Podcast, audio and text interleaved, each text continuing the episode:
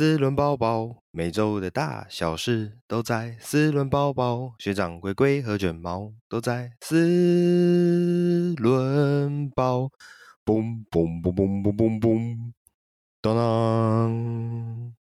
Hello，大家好，我是蜜龟，我是卷毛，我是学长。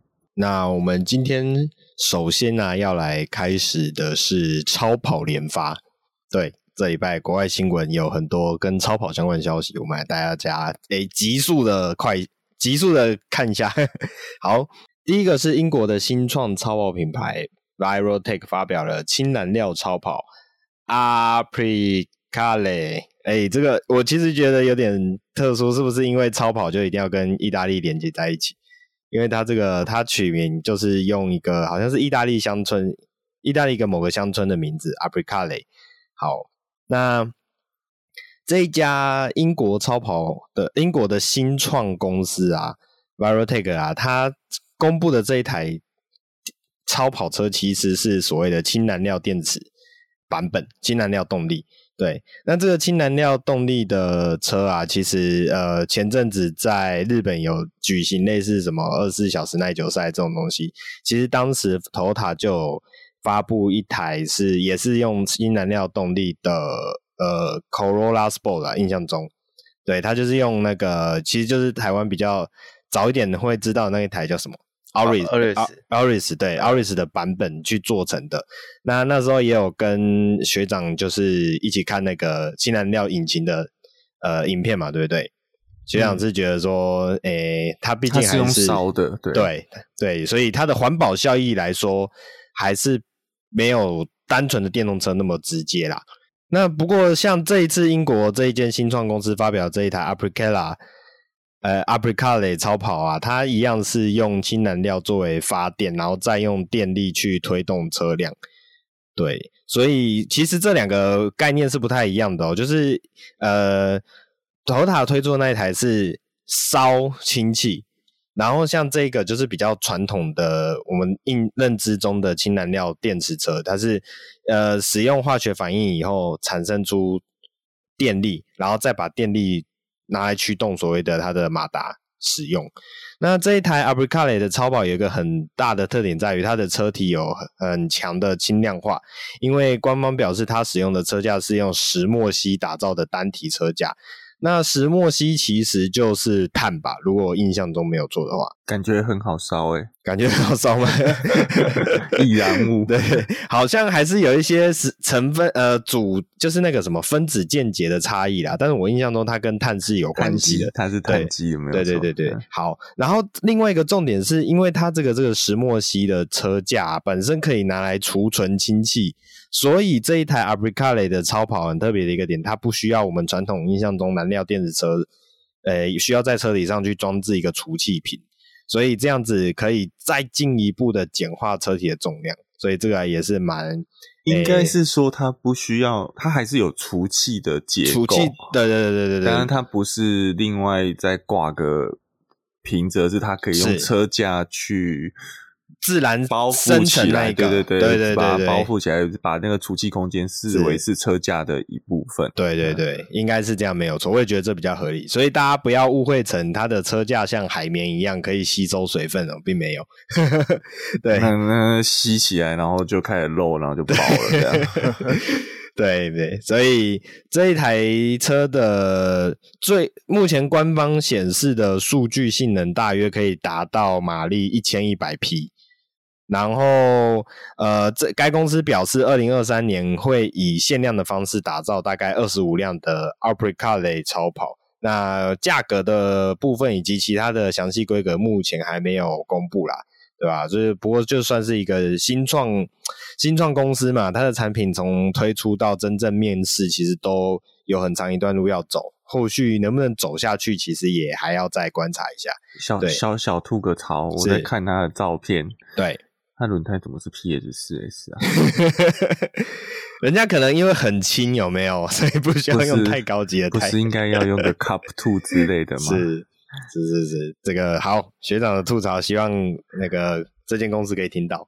对，好，对，然后那它的外形的话，其实就是呃，我觉得有兴趣的人可以自己去查一下它的外形，就就蛮一，不是蛮一般啦，就是我们印象中超跑的那种感觉。我第一时间看到，觉得像风神，哼哼哼，有一点，但是比风神圆，呃，对对，嗯，再圆润一些。对吧？比较会像是那种电影中的那种美术作品啊，对啊，嗯、我我觉得对大家可以说是那个设计学院里面的那种设计草图这样感觉。对对对对对对，所以有兴趣的可以去查一下。我们也期待二零二三年的时候，它可以来正式的到来。好，那刚刚有学长有提到设计学院嘛？刚刚我们下一题也是跟设计学院有关系的，那就是。Suzuki 与欧洲设计学院联合打造 Misano EV Concept 概念电动超跑。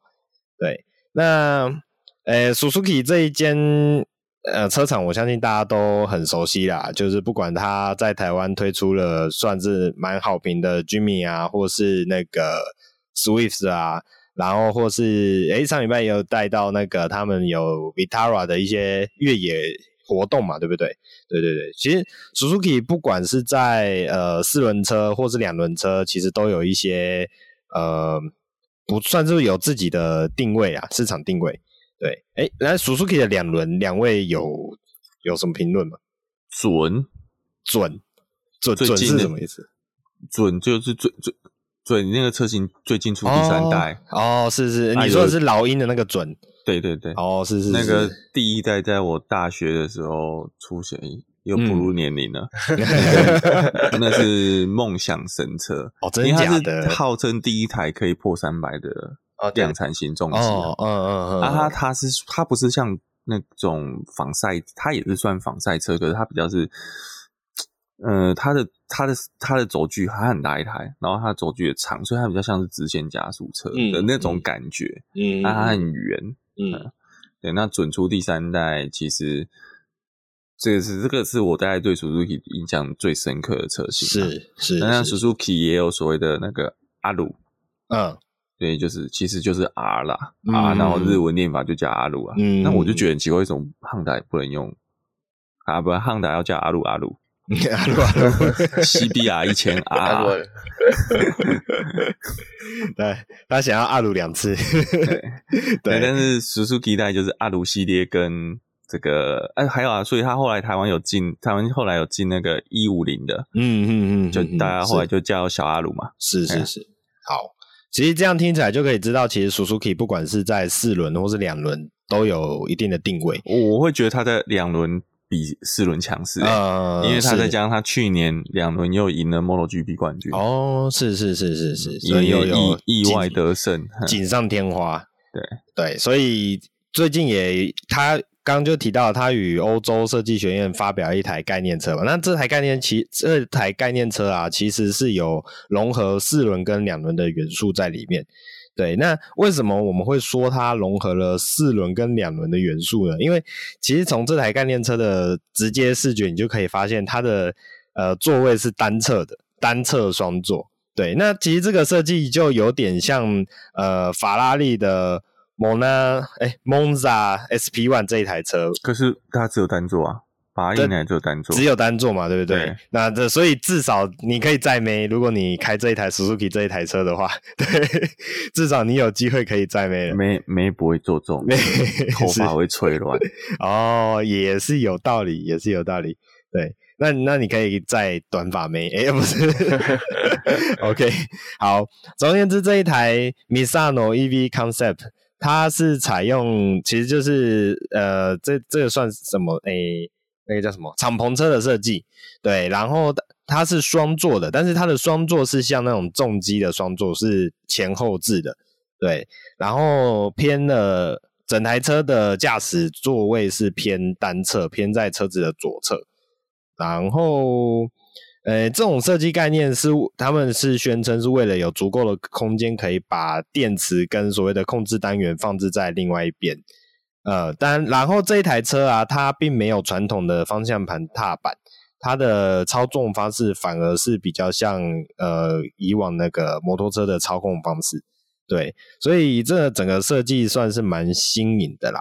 不过这一台呢，因为它是比较是属于，就是刚刚有讲到设计学院的呃类似作作品，对吧？所以它会不会真的把一些设计元素把它带入到 Suzuki 之后的车，其实是有待讨论的。对吧？那其实因为你说这一种车型，你真的要把它放到试售车上面，其实感觉还蛮不怎么实用的。对，我觉得它也是就是概念。你刚刚讲它就是一个概念车，对，然后反而是它，我蛮不希望它的车头设计语汇会出现在未来的 Suzuki 上面，看起来真的很奇怪。哎，对，我不太。我不太知道该怎么样向听众形容，对，所以我呃，可能请听众自己去查一下它的车头样子。对，你你不觉得它的那个轮圈跟车灯很刻意要弄成 S 状吗？对，有有有，没有错。对，这个这个其实就是设计作品啊，设计作品还是要有一些比较前卫的，呃，前卫的，不管是图像啊、印象啊、形式在上面，对。所以，总而言之，请各位自己去查一下吧。可是，因为我我我觉得 Suzuki 这个车厂啊，你很难把它跟高级联想在一起。一方面是高级，二方面是极致的性能。对对对对对，就是他他做平价车很行，这个毋庸置疑。但是你说，就不要说超跑啊，就是稍微贵一点的车，好，呃，中大型房车都无法想象 Suzuki 可以做。这样子的产品，嗯，这也是，这也是，对啊，对啊，，OK。总之，我们就期待这台车不要出现。我第一次这样讲。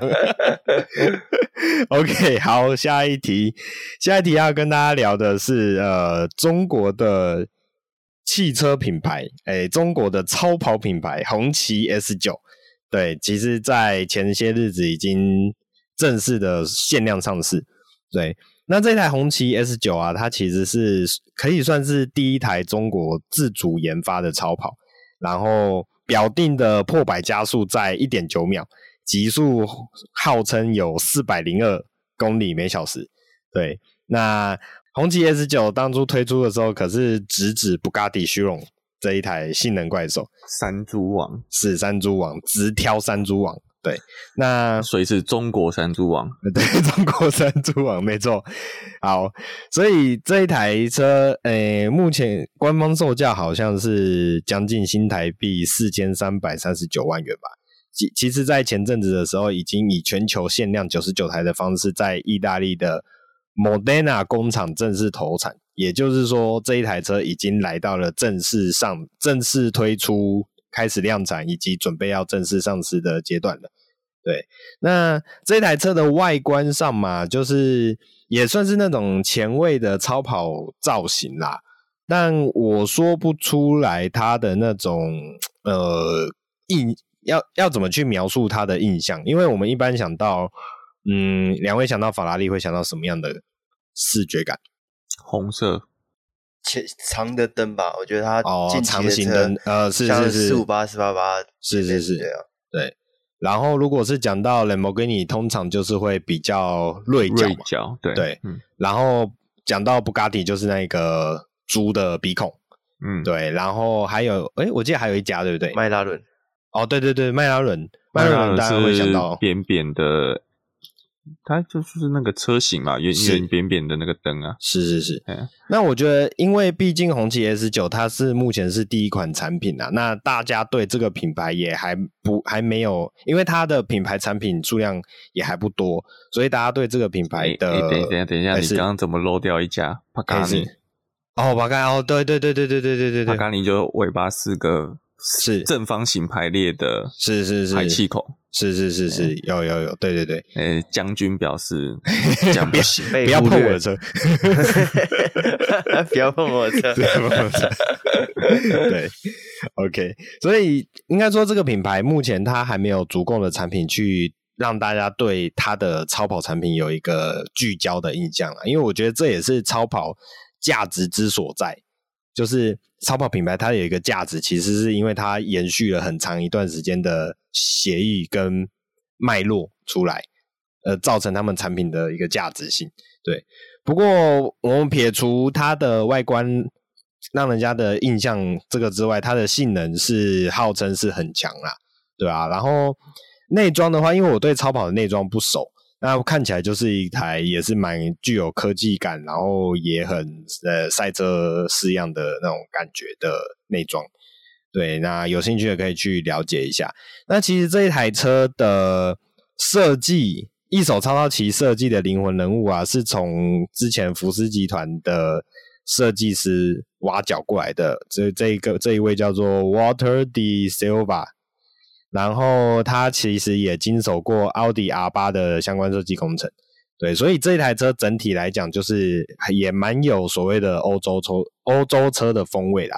所以它，不过我觉得这就是它特别的地方啊，因为你看它是嗯、中国资产背景的公司，然后由德国设计师协助设计，然后在意大利去生产。对，所以这整体来说，它就是一个很蛮国际化的产品。我知道它要叫什么了，叫什么？一带一路山猪王。一带一路山猪王，OK，可以，可以，可以。好，那总而言之，好，除了这一个消息以外啊，除了这个消息以外，其实还有另外一个消息也是刚释出的，就是呃，红旗也正也找来了法拉利的前任执行长担任他们的。执行董事这一位叫做 Amedeo Felisa，对，这一位先生，呵 呵对吧？请来做他们的执行董事以及顾问一职，算是可以看出，诶、我们说看出这家公司积极的想要去拓展真正的国际市场，对，不是只是玩玩而已，对，好。那有兴趣的话，可以了解一下，听众可以自己去了解一下，然后看看，诶，中国车准备要在全世界的市场上发光发热，诶，这样讲会不会很奇怪？好的，那讲完刚刚几台车，其实就是不管是诶概念上的东西啊，或者是诶刚出来的东西，我们终于要讲来正宗的超跑了。这一台是法拉利的。八一二 Competition 呢，特别版正式亮相。那其搭载了 V 十二的引擎，极速号称可以来到三百四十公里每小时。诶，跟刚刚那台比起来，好像就有点逊哦。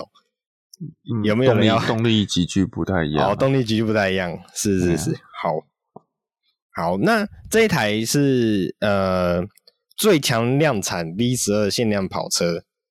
对，你刚刚其实严格说起来，这零到你零到一百，好，那这台二点八五秒，是讲真的，你现在拿电动车出来，大概马上被打趴，对，也没有被打趴，就占个平手，那也不是什么 太大的问题，是是是，对，就四百四百万四五百万左右的电动车要跟它占平手。很容易，对对，对，我仅限于加速的部分。是学长表示，现在谁还在买超跑？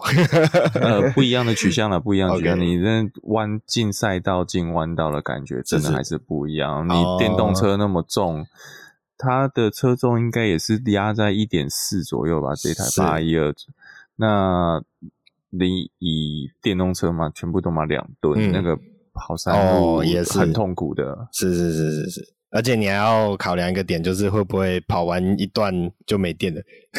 呃，不会没电啊，就是限制动力，限制动力进入保护模式，呃、就某 T 加会，是是是，是，T 加好像不会。嗯哼哼哼哼，了解。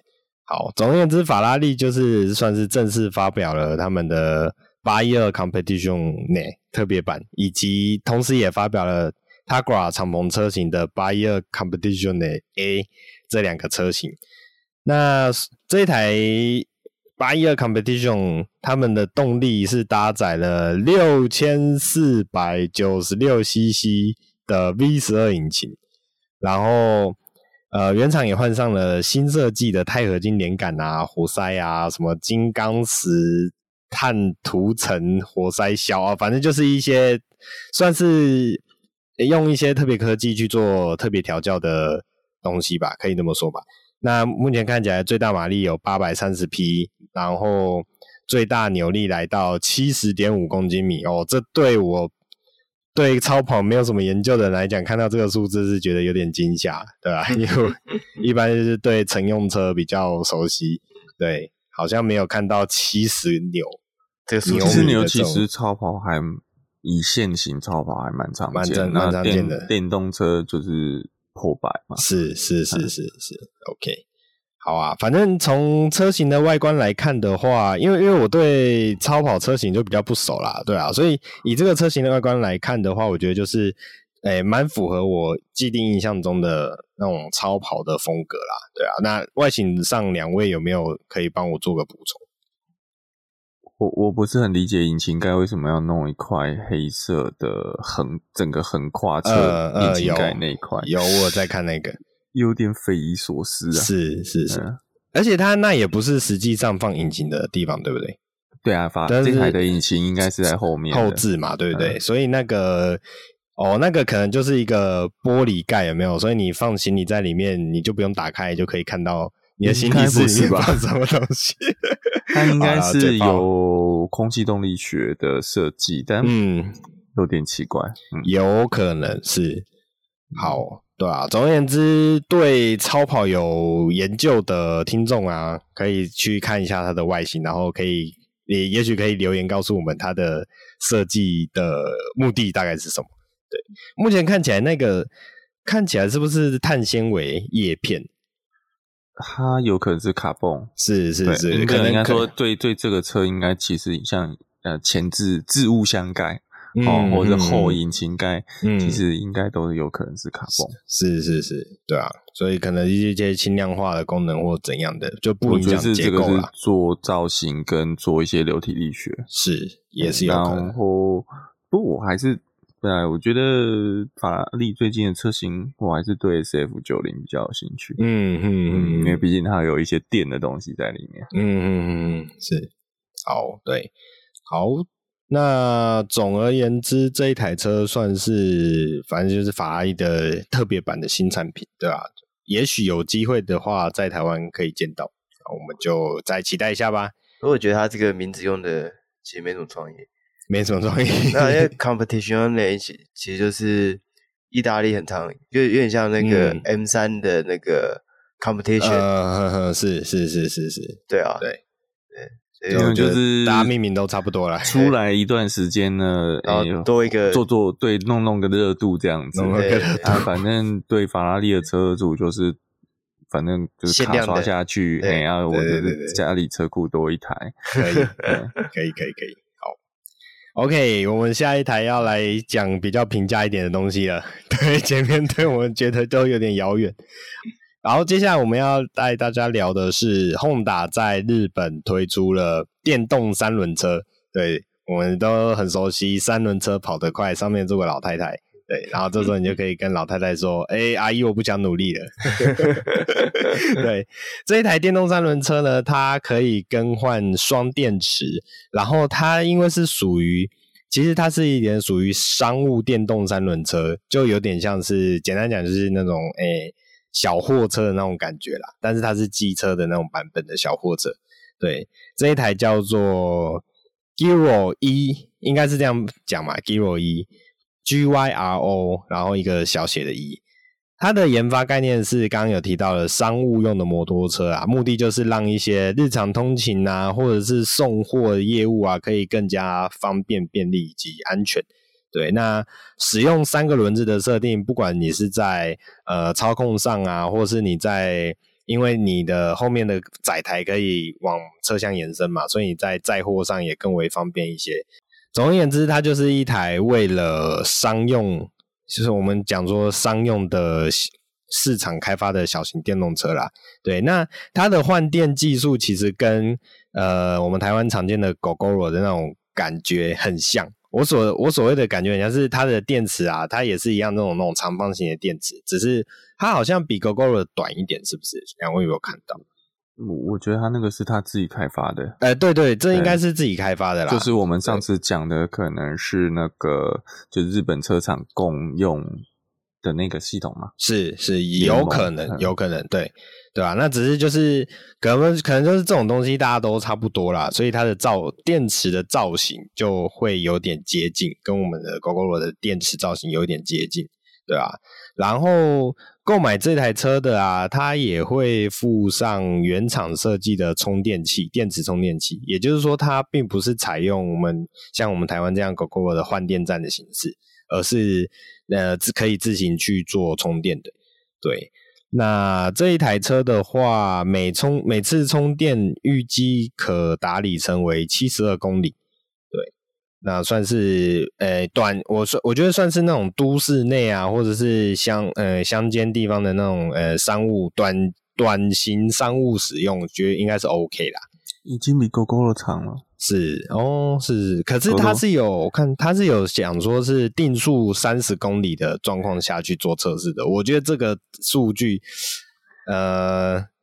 有有人会用 就跟 W 就跟 WLTP 一样吗？对对对对，对，数字出来仅供参考。对对对对对对，好。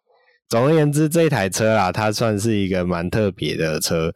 嗯，我觉得有一个可以提的是它的倾倒方式。嗯，它是三轮车，可是它用它是后后二前一。对对，哦，所以它的倾倒方式并嗯。对对，对、嗯，不是我们一般的那个前二后，前，前二后一，对，是是应该不是说一般，是说目前在台湾常见看到的前二后一。嗯，那它的台湾的前二后一的话是整车倾倒，所以两个轮子并不是咬死在一个平面上面。对，可是它这一台的话是后两个后轮，其实比较像一个汽车的固定车台。对、嗯，然后上面的乘坐区会侧倒。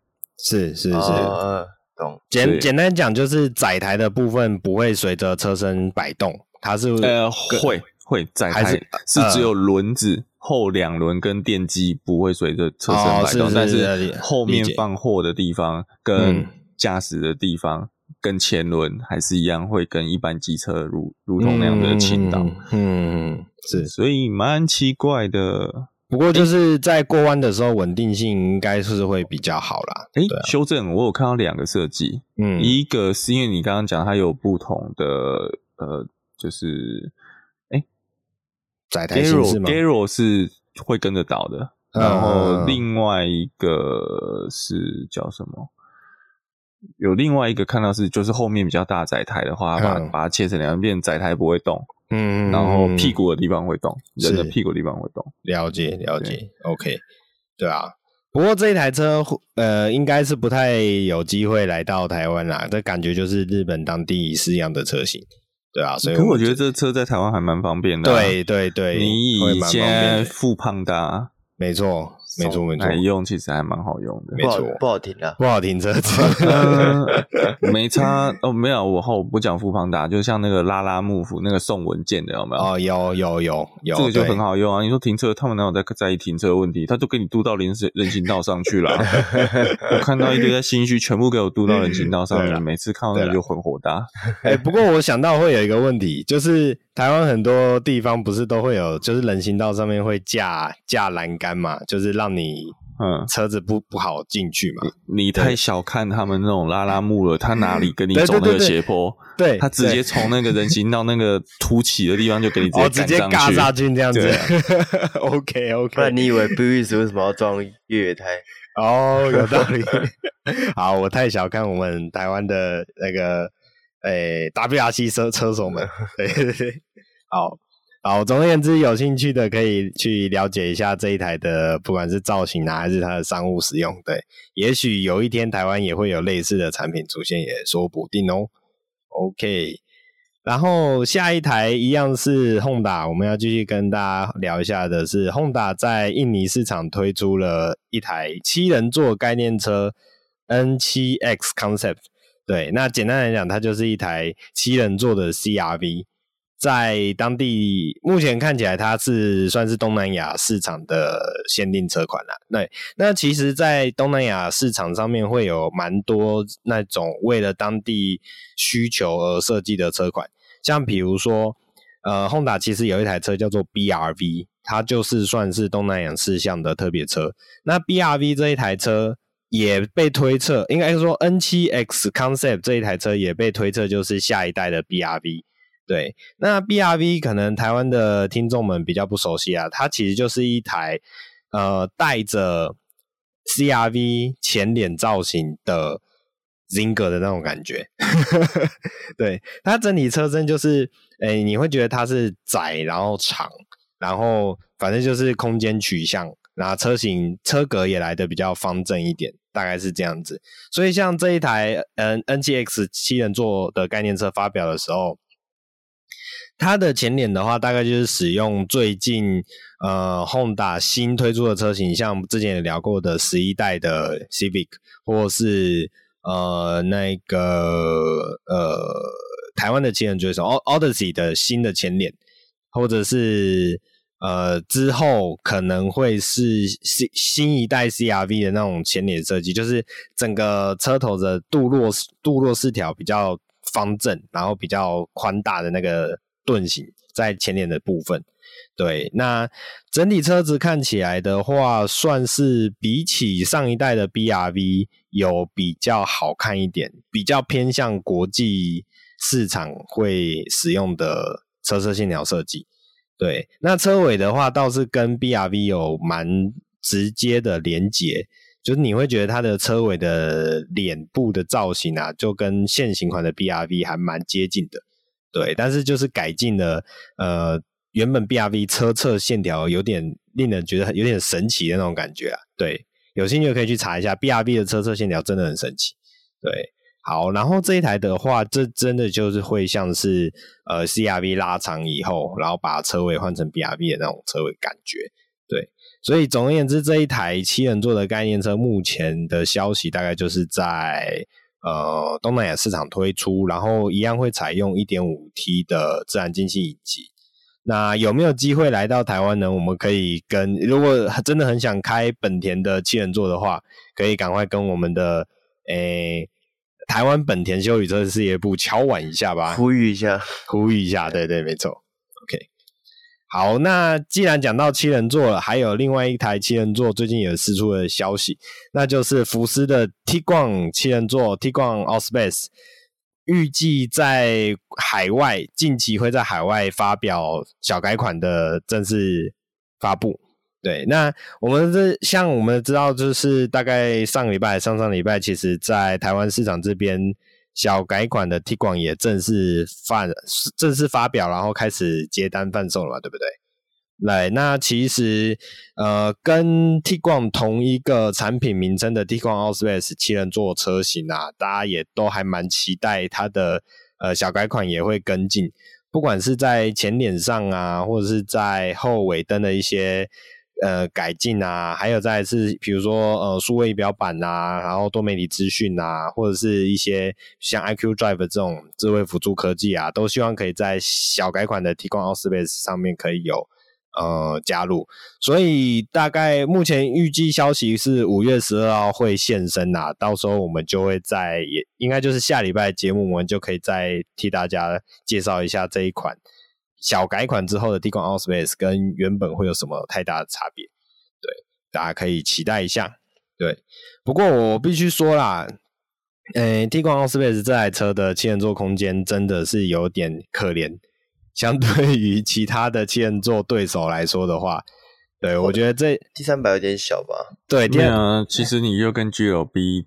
一样啊，GLB 的七人座型，其实第三排一百八十公分人基本上塞不下去了。是是是，因为我自己坐过，至少我以它跟同集团的 Skoda 的 Kodiaq 去做比较的话，同样这台同样是第三排的座位，我自己坐在两台车里面的感受，我还是觉得呃，Tiguan Allspace 的空间明显来的更为局促一些。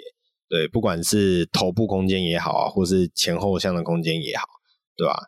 因为我是跟自己同集团自己的车去去比较我会比较建议这种的车不要叫它七人座它就叫五加二对对对对对对所以可能会倒打到的反而是对空间有比较大应该说载物空间比较大需求啦那个加二的那个座位反而是变成是所谓的临时使用的只不过我得老实说它至少它比 Model Y 的七人座有诚意了哦，是是，是 Model Y 的七人座，你身高一百六坐下去，后门要后尾门是不能关的。是是是是是是，对，那个真的就是载小孩了。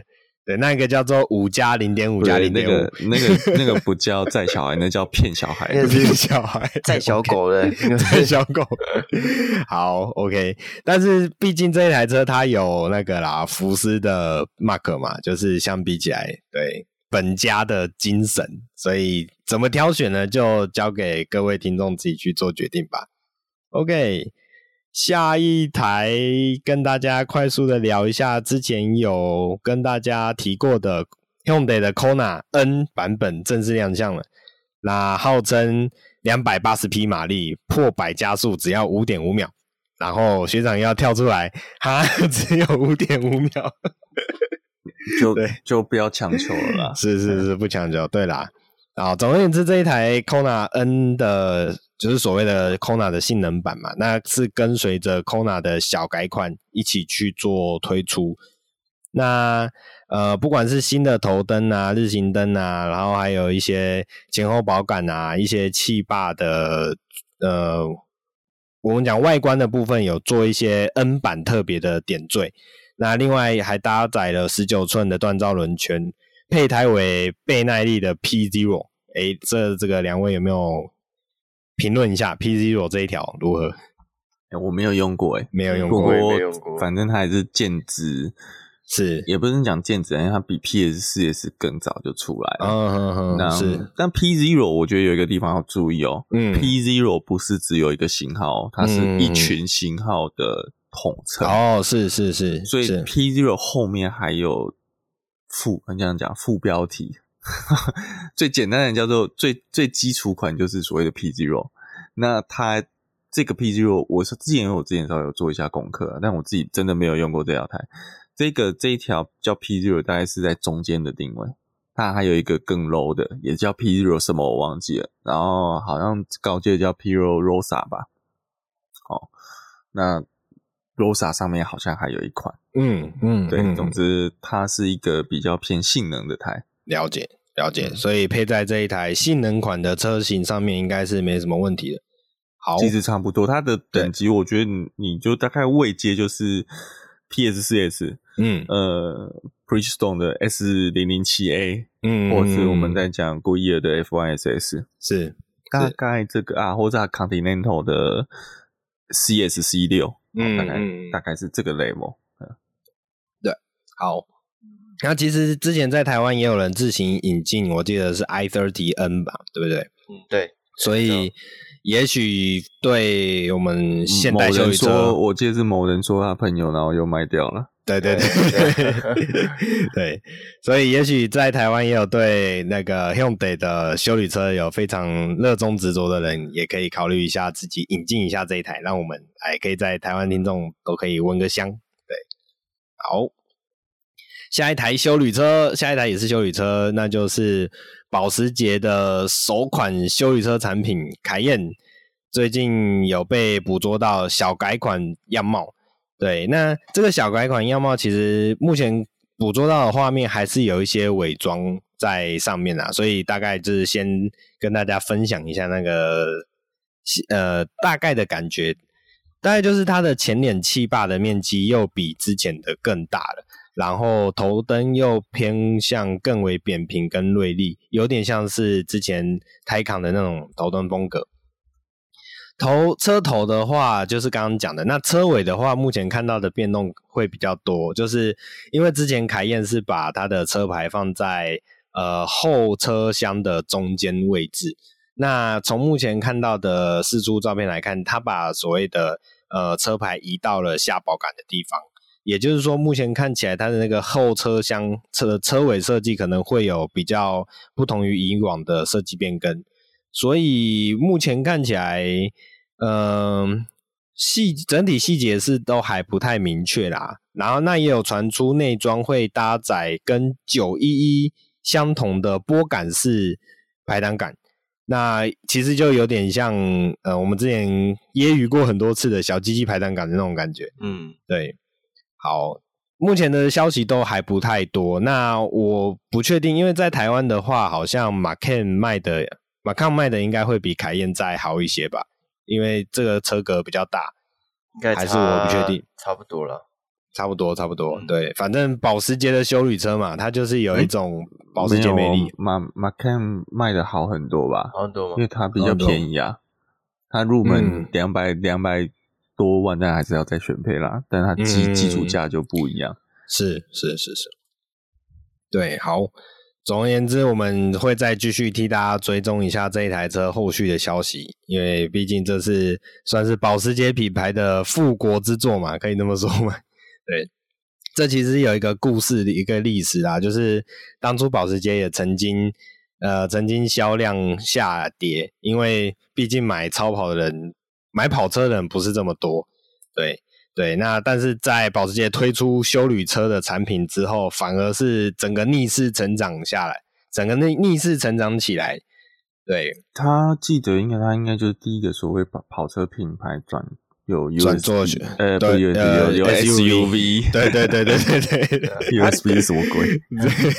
他那个时候同时做两件事啊，第一个是凯宴嘛，是，然后另外一个就是 Buster，嗯哼哼哼，是是是是，Buster 是。那个同期推出，就是把整个品牌价值往下 拉，那你不能叫往下拉，那个叫更亲民。不过不过因为凯宴是真的有拉低一些些品牌价，因为那时候它的底盘是跟福斯的 Touareg 是共用的，是是是是是，所以那时候。会被大家认为，诶，你你凯宴还至少呃讲不是凯宴，那个 Boxster 至少还还是一台 M 啊双座，哦，那它是一个还是跑车的那个概念，但是 Touareg 就是一个哈，那种当下的 那种反应就是哈，保时捷出这个东西，哎这样，但是不可否认。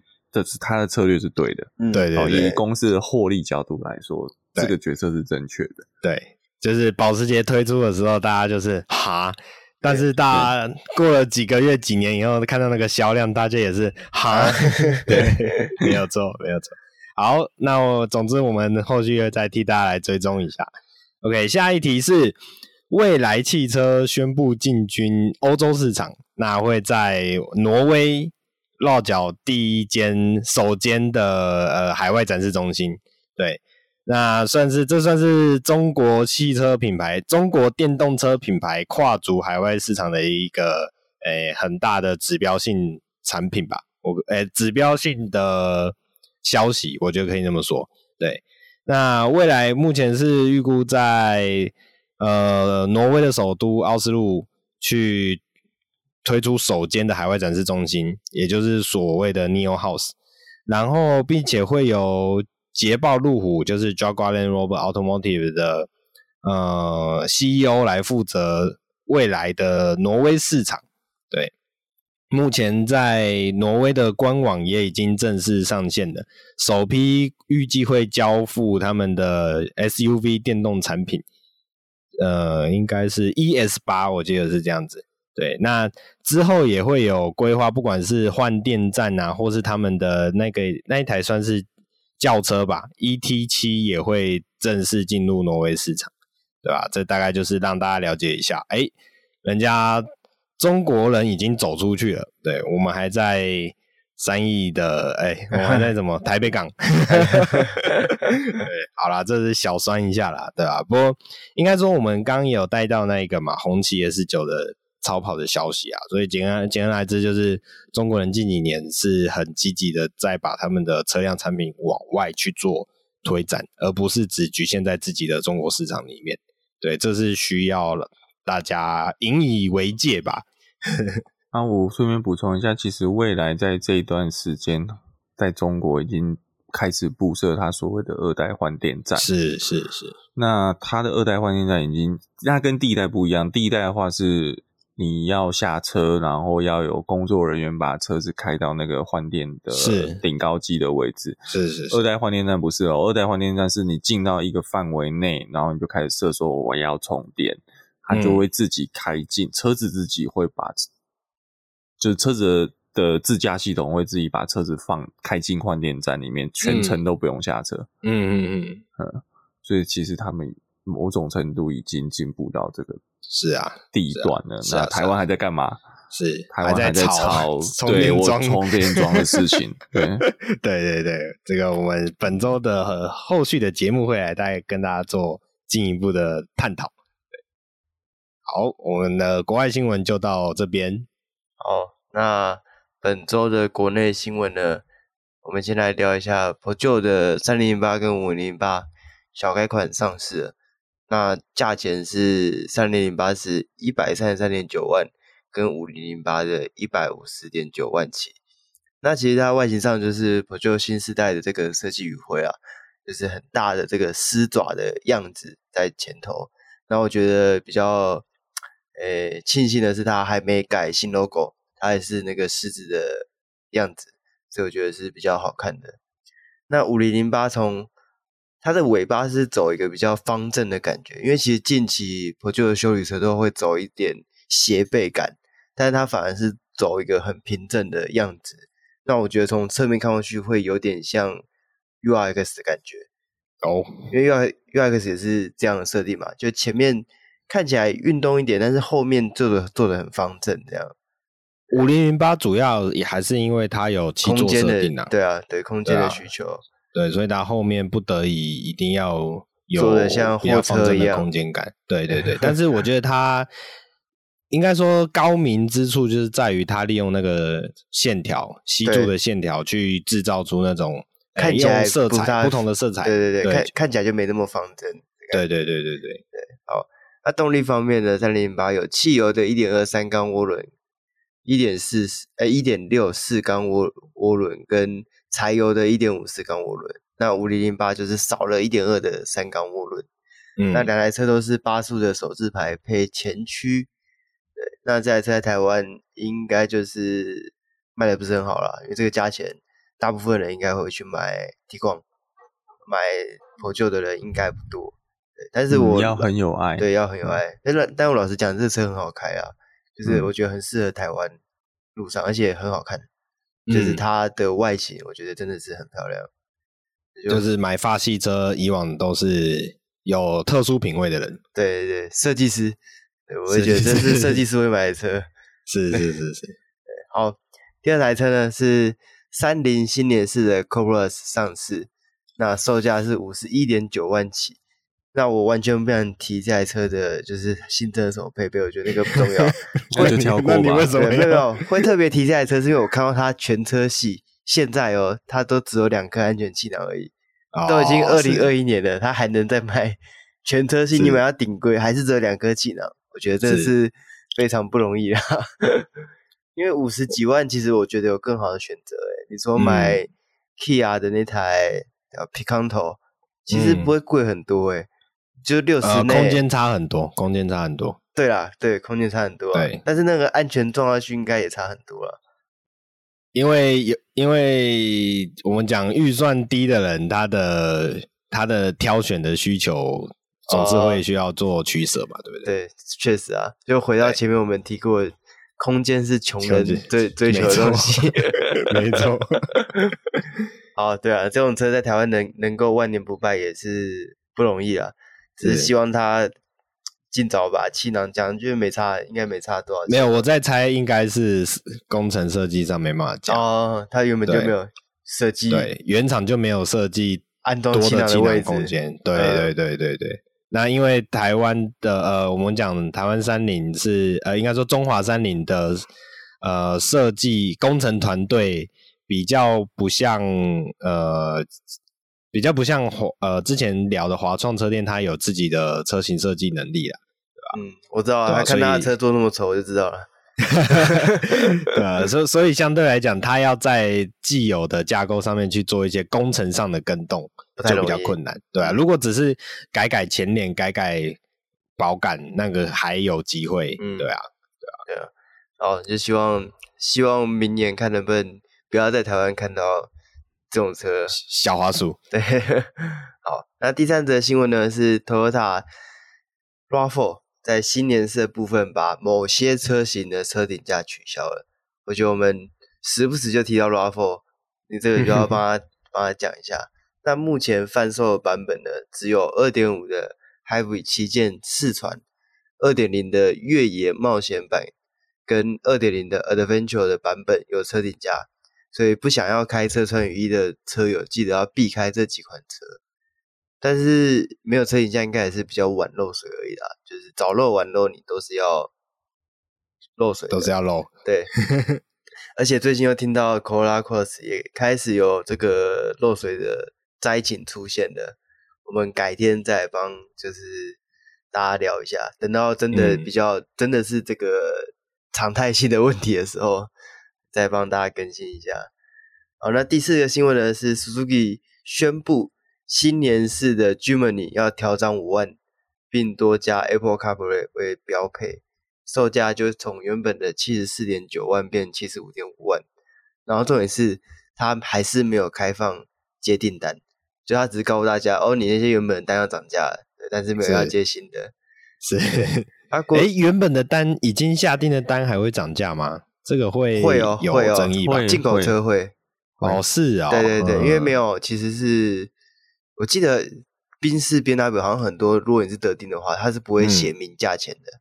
然后、嗯、他会跟你讲一个价钱，然后他的合约会有载明说，呃，到时候到港以到港价钱为准。我我说就算就算你已经选完了，嗯嗯，哦，然后车子已经排产线了，嗯嗯，还是会了解。那其他呃，Volvo 就比较不会，Volvo 跟你签多少就是多少。嗯，奥迪我记得好像奥迪我。那是买现车，所以我不确定等得定的状况是怎么样。嗯，而且如果你跟业务 complain 业务跟他说，你可以不要定啊，还是你退单、呃，后面很多人想要接，不爽不要买。对，不爽不要买。这间公司徐旭东要入股。哦，对，那就你目前接到的订单啊，已经多达四千五百张。那以目前总代理一年大概可以拿到一千五百台来看。就是最后订车的那一批，对，都要还要三年才拿得到，所以、嗯、保时捷还稀有哎、欸、对，比法拉利还稀有哎、欸、对，但必须老实讲，这个车真的有它独特的魅力在啊，嗯，对啊，那所以想要买 Jimny 的朋友，如果现在看到二手车，诶、欸，改买，因为它可能还在还在涨价。我 我只想到当初不是有一台改的很帅的 Jimny，然后被撞烂掉吗？你是说翻掉还是哦撞掉？对，撞掉，对，被三宝收掉。对对对，让、啊、我真的觉得那台那个车主跟欲哭无泪。对对对，你们撞了一台，我买不到，买不到车，没有办法再接回来的。对对对，对，好，那第下一则新闻呢是一创 GT，奥迪的一创 GT 已经在台湾正式接单了。那这台车想要跟大家分享一下。因为其实车主目前 资讯不多啦，哎、欸，什么什么什么？你刚刚讲什么？你刚刚讲什么？你是其实不可认定的准车主，潜在买家。想太多了。然后其实这个目前一创 GT 只是开放预接单，价钱都还不知道。嗯，好，那呃，第一批大概五十台。嗯，那你就是接单，反正过一阵子他们就会给你报价。嘿。对，那我觉得一创 GT，我们刚刚就在聊说，嗯，会有谁会先下单？然后讲说，嗯，这个下单到时候不买，应该转得掉。后来想想，如果看一创跟一创 Sportback 的销量，好像要转单也不是那么的容易。对，因为毕竟有它的价位比现在 Taycan 最近最低的那台后驱的报价还要，我猜会比较高，因为它并没有进台湾一创。GT 还没有进后驱版，嗯，它就是 Quattro 跟 RS，那这两台在欧洲的报价，我记得是比 Taycan 还要再贵一点点，哦，所以变成它出进来台湾会处于一个品牌定位上的不上不下的地方，嗯，因为毕竟看看台湾奥迪怎么定吧，对啊，因为毕竟在台湾。嗯，奥迪跟保时捷摆在一起，我想大部分人应该都抵不住那个盾牌的诱惑啊。呃，这个这个，你刚刚这样这一句话就有个语病了。这两台不会被摆在在台湾，不会被摆在一起。啊、对，对，对，对，他根本不是同级对手。对啊，这想都不用想，直接就是就就就算你的什么性能零一百或配备，奥迪可以在同级可以吊打盾牌车，但那个盾牌是放在比较高的地方，对，它依依然是。依然是比较尊荣的，对啊，好，对，所以首批只有五十台而已，有兴趣的就赶快订吧。好，那这礼拜我们要聊的最后一个新闻呢，是上礼拜由民进党立委，诶，这个立委不是很熟啊，反正他订定了一个叫做，号称是这个电动车的霸王条款。好，那我们这礼拜的新闻就到这边结束了。那喜欢我们的朋友，记得订阅、按赞、分享，然后。哎，Apple Podcast 帮我们评个分，Facebook 啊、IG 啊、YouTube 我们各平台帮我们追踪一下，点个赞。那我们下一位再见，拜拜，拜拜，拜拜。